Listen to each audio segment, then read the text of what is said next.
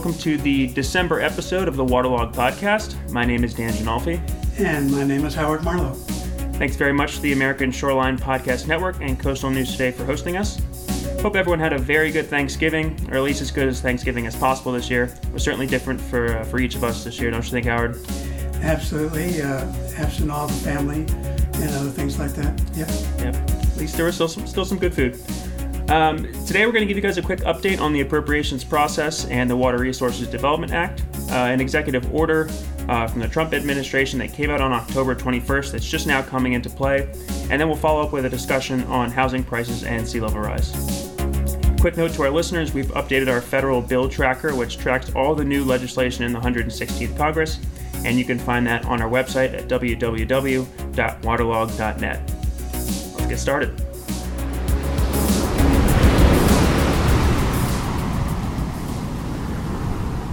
So, looking at appropriations, uh, we've got two bills in mind. The Senate bill actually doesn't have a number yet, but the House bill is uh, H.R. 7613. The Senate has released all of its 12 appropriation bills for FY21 in hopes of getting a, butter, a budget together uh, that can be agreed upon by the House prior to December 11th, which would avoid a government shutdown. The House has proposed nearly 132 million in coastal funding this year, while the Senate has proposed 170 million. The House's coastal proposal is roughly 15 million short of the FY20 enacted level of 146 million. So we're hoping that this year's funding remains level or shows an increase above the FY20 uh, level. In addition to a healthy figure for the Corps of Engineers, we're also excited about the additional new study starts and construction starts this year. Last year, six new study and six new construction starts were authorized. This year, the Senate is asking for nine new study starts and seven new construction starts, while the House is requesting both seven new studies and seven new construction starts. Seven is great, but eight is better. Good math, man. Way to go. You know, I think that uh, one of the other things that's coming along the pike here is the Water Resource Development Act. Um, now, back in July, the House passed its legislation, H.R. 7575. Senate Environmental, uh, Environment and Public Works Committee passed its much broader version, uh, dubbed the America's Water Infrastructure Act in May, but never brought that bill to the floor. So what we were wondering in previous podcasts, you know, what's happening with the bill? Basically, the staff has been working, know, the two committees have been working behind the scenes trying to get a conference version, that is, work out the differences between the two bills. Uh, following a lead set in 2016 and 2018, the Senate version of WRDA includes significant provisions on drinking water that are not touched uh, by the House bill at all. So we expect a resolution to come in some form of a final bill passed just prior to the end of the uh, congressional season, which is the end of December. So WRDA will be coming. It's just uh, going to be a surprise, maybe like uh, Santa Claus. And in terms of timeline on appropriations, are we about on time? Yeah, given the last several years, uh, as long as we can make it before the end of the year, we uh, get a sigh of relief. If it goes into next year, we're in trouble. Uh, we can go into a lot of reasons for that, but bottom line is when you have a bill, appropriations bill that goes into the following year with a new Congress you really have to start from scratch. And it screws up all federal agencies. In our area, Corps of Engineers, a lot of other grant programs under NOAA and the like, can't possibly proceed normally. So we get it done, and I think they will get it done uh, before they leave at the end of the year, then uh, we're going to be on schedule. That's great insight. What about what about the Water Resource Development Act? WRDA also will get done. Um, somehow they start uh, with these vastly different bills you can look at the number of pages in the Senate bill, which is got a couple hundred more pages in the House bill. A different approaches entirely, but when you look at it, there's a core of it that's the same, and then they get to agree on, you know, what is non-core, and I really use that term as C-O-R-E, but same as C-O-R, C-O-R-P-S. So the drinking water stuff. Um, water infrastructure is very important, and if uh, uh, you know, if the Senate leaders feel that they need to have that, then uh, one way or another, it's going to be worked out. Good. So, an executive order passed by the Trump administration, uh, or sorry, put out by the Trump administration October 21st, would effectively move career employees to Schedule F classification, which would essentially make them uh, political appointees. Uh, the, this is a job. This is a move that could take away job security for tens of thousands, if not hundreds of thousands, of federal workers. Now, this would essentially make individuals in positions of confidential policy determining, policy making, or policy advocating character subject to dismissal or reassignment during a presidential transition. The primary stated purpose, and I emphasize that for the executive order, is that over 25% of the existing workforce believes that the poor performance is not addressed properly within agencies. Employee jobs would be vulnerable before Trump leaves office if they are considered to have poor performance or if they have resisted any of Trump's priorities. This allows Trump to dismiss any of his employees that he simply may not like or believes that they won't suit his agenda in the next administration. So, if Trump can use his executive order to get rid of employees just as quickly, is it possible that Biden could bring them back? Yes, it's possible. Um, like anybody who's lost their job, somebody has come in to fill that position because it isn't a position that's being eliminated. It's a position that is where people are being told that we want to remove your civil service protections, make you subject to, uh, in essence, the whim of the president, and then somebody else can come in. So, what do you do with that somebody else? Fire him or her? Um, you know, everybody's gone on unemployment insurance, things like that. I think one of the employees that we uh, deal with uh, at the Office of Management and Budget may have already lost their job. Um, and I think what's really important here is to go back to why we have civil service. Um, back in the 1880s, roughly, um, people got tired of corruption at the federal level. I know people talk about corruption today, but corruption then was rampant open. And you did it simply by putting in your buddies uh, male or female, but primarily male in those days, into whatever positions you wanted to put them into.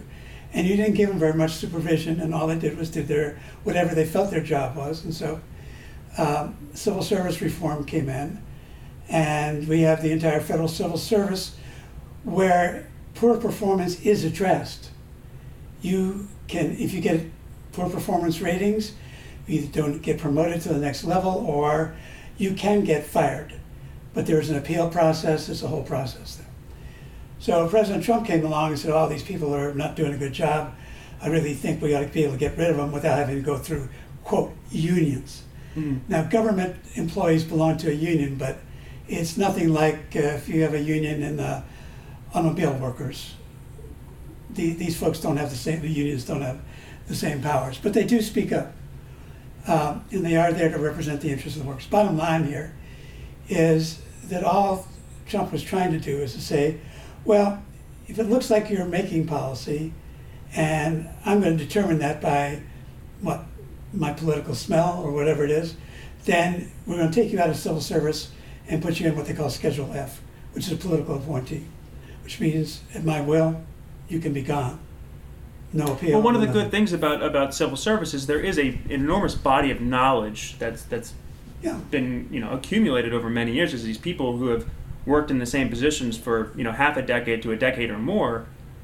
Of course, everyone everyone may have certain biases, but there's a there's a degree of reliability and certainty you have with in terms of trust and and yeah. that wealth of knowledge that that some of these uh, people bring. Same goes for the professional staff members on, on congressional committees. You know, absolutely. And in dealing with the executive branches, the federal agencies, um, let's talk about the uh, CDC, Centers for Disease Control. A whole bunch of those people, including Dr. Fauci, are civil service employees. They are there. We all know that the uh, somebody in a civil service, if you've worked in the federal government, you know somebody in the civil service who is covered by civil service who is simply pushing papers around and you say, well, that person's not really doing their job. Well, problem is they probably are doing their job. Whether their job is supervised properly or not, the issue is what is their institutional knowledge, which is the point that you got to. So the pushback that Trump was getting, whether it be from CDC or from any agency, was from career State Department, career uh, Health and Human Services, career uh, Homeland Security people who said, no, we have institutions, we have a history, we have laws, and this is the way they're supposed to be. And he's not happy about that. And so he figures he's going to make some lasting impact on that. So it's not a good idea to remove people from, who have civil service protection from that protection. Um, it is a good idea to make sure that uh, their supervisors and managers, including the political appointees who are above the civil service managers, are making sure that people who are not doing their jobs are not promoted and who are told that they have to improve and they have to be held to a higher standard. And it's a lot harder to do that than it is to say, take 10, 20,000, 50,000 or whatever it is, and let's just, you know, take their protections away. I think it's a bad idea. Mm-hmm. I don't want to go back to the 1850s and 60s and 70s. Well, there's a small group of Democrats who are, who are working to block the executive order. Uh, they're actually trying to throw that into the must-pass appropriations bill before December Yeah. 11th. Not likely to happen, Yeah. that that's going to happen, but at least they're speaking up. And I think uh, the rest will be up to uh, President-elect Biden when he takes office to figure out what he's going to do. Speaking of Biden and and the Pentagon, uh, he has tapped Michelle Flournoy, a former uh, professional working under the Defense Department during the Obama administration, as a potential choice uh, to lead the Pentagon. Uh, the Department of Defense, which has a massive budget and an equally large appetite for fossil fuels, could help repri- reprioritize green initiatives that would reduce expenses for the department over the long term. Just, for, just so our listeners know, the Pentagon is the largest single consumer of petroleum in the world and the top consumer of energy in the United States. This is because it provides housing and transportation for hundreds of thousands of people uh, and could fuel a boom in both uh, the electric vehicle market as well as the as well as energy efficiency. I mean, just think of all the operations that the that the federal government and the military in particular, you know, have to undergo to move resources, move personnel, people, even just to uh, take care of the communities that they have. I mean, all of these camps. This is a lot of petroleum products, plus all the aviation fuel and all these things. I mean, it, it kind of makes sense. You know, how much is used just Yeah, no, it, it's very arm of our significant. Uh, I recall uh, being in North Carolina uh, around Camp uh, Lejeune and, and other bases that are there. Uh, when those folks are out moving, just doing their training exercises, and they're on the roads moving equipment, and it is huge Yep. to see all the kinds of equipment that's there. Also, the other end of it is not only the petroleum and the fossil fuels they're consuming, but the risk that their a lot of their facilities have being on the coast, Mm. which the Defense Department has actually been far out in front of all agencies of recognizing that risk. right national security. So before the, the word climate change became, uh, con, you know, contracted into four-letter word, it was something that they were working on and they continue to work on while it Right. was a four-letter word. So, you know, if, if uh, the um, Ms. Is going to, you know, tackle the issue of the, the degree of consumption end of it, as well as continue to pursue the uh, risk, I think that'll be a tremendous benefit to our uh, our entire society. Be less dependent, uh, you know, on uh, fossil fuel. hmm Now, I think that I think that leads us into uh, a topic that, if I remember correctly, we, we touched on in our last podcast. But I know that you've put out uh, quite a few articles recently. Is the impact uh, that climate change and coastal flooding, sea level rise, whatever you want to call it, is having on home values, and what we've kind of thought about is what you know what's coming is an imminent mortgage disaster. Um, and there was a quote that I found in Politico uh, that I wanted to read because it just it just put it better than I could. Here goes.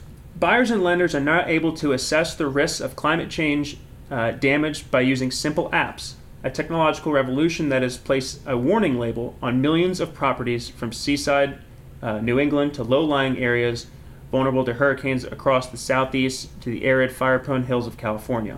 And once buyers start refusing to pay top dollar for such homes and insurers stop underwriting policies on them, the more than trillion dollar Fannie Freddie Mae uh, Fannie Freddie portfolio could take an enormous hit big enough to knock the economy into recession or worse. I think it's critical. Uh, we've got a post coming out this week that'll go into more depth on this.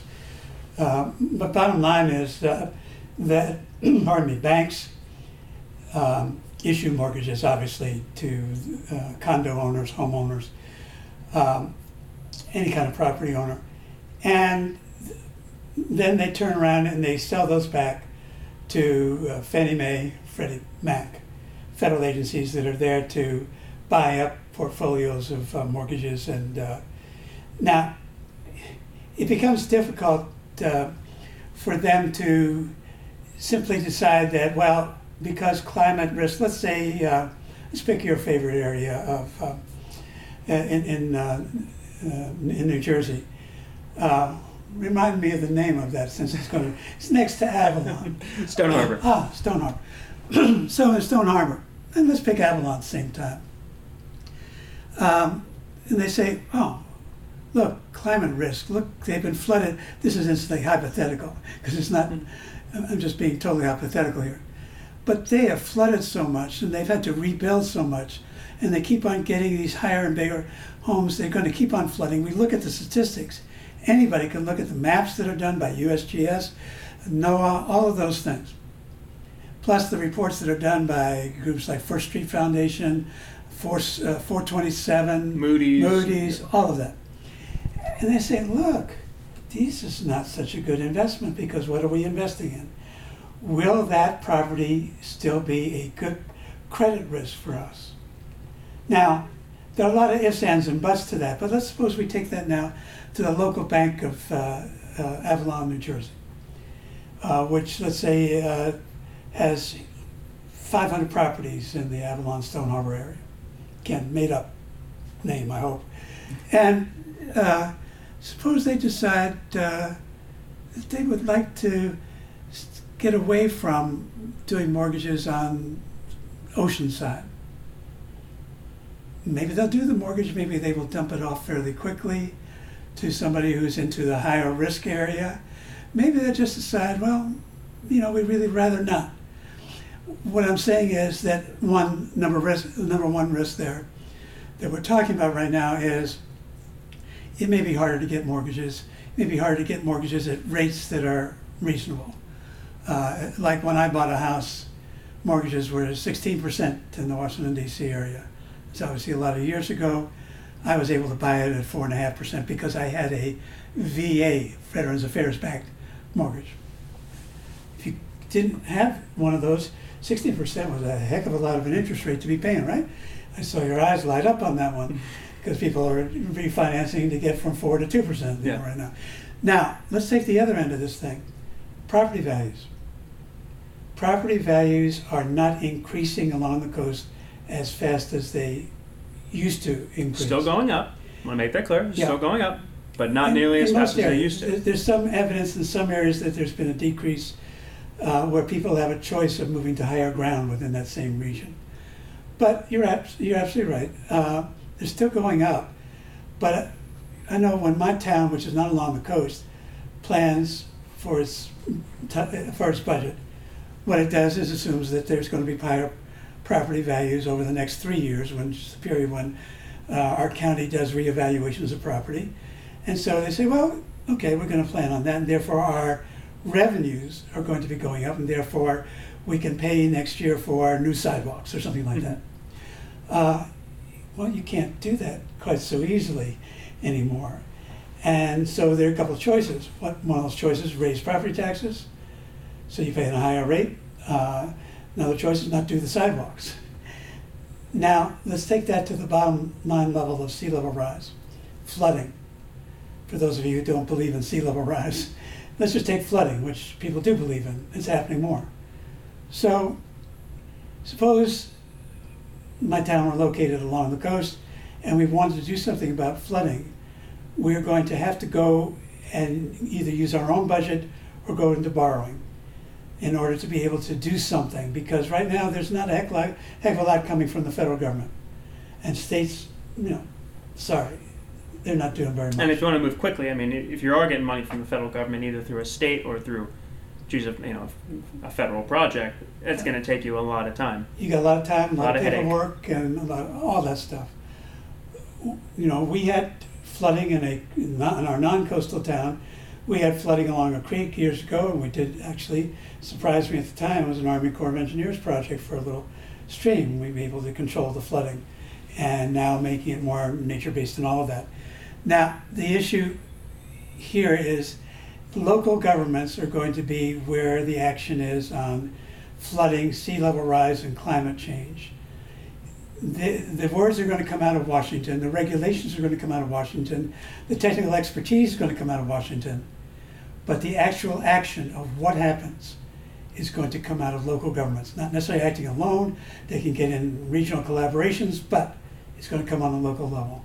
And with property values declining, with the possibility of mortgages and all the other things we just talked about, it's going to be potential for calamity, is the hardest word, but it makes it more difficult.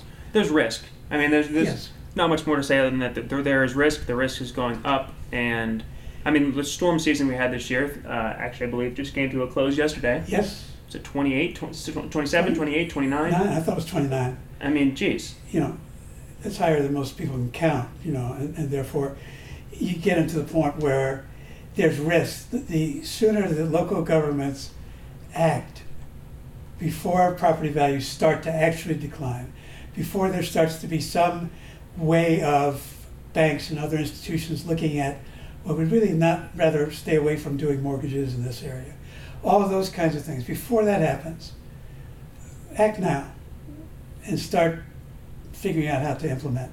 Start the conversation with your neighbor. Yeah, that's a good idea. Say, hey, neighbor, should we be doing something?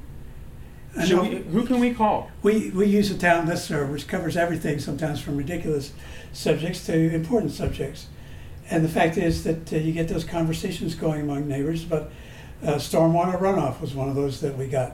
Well, started in terms of what is your susceptibility to flooding and to sea level rise, and what can you do about it? For those communities that already have studies and say, oh, we got a resilience study, uh, stay tuned to us. Uh, we'll be talking uh, and posting about things that we think that uh, you can do now that will get you results within the next few years.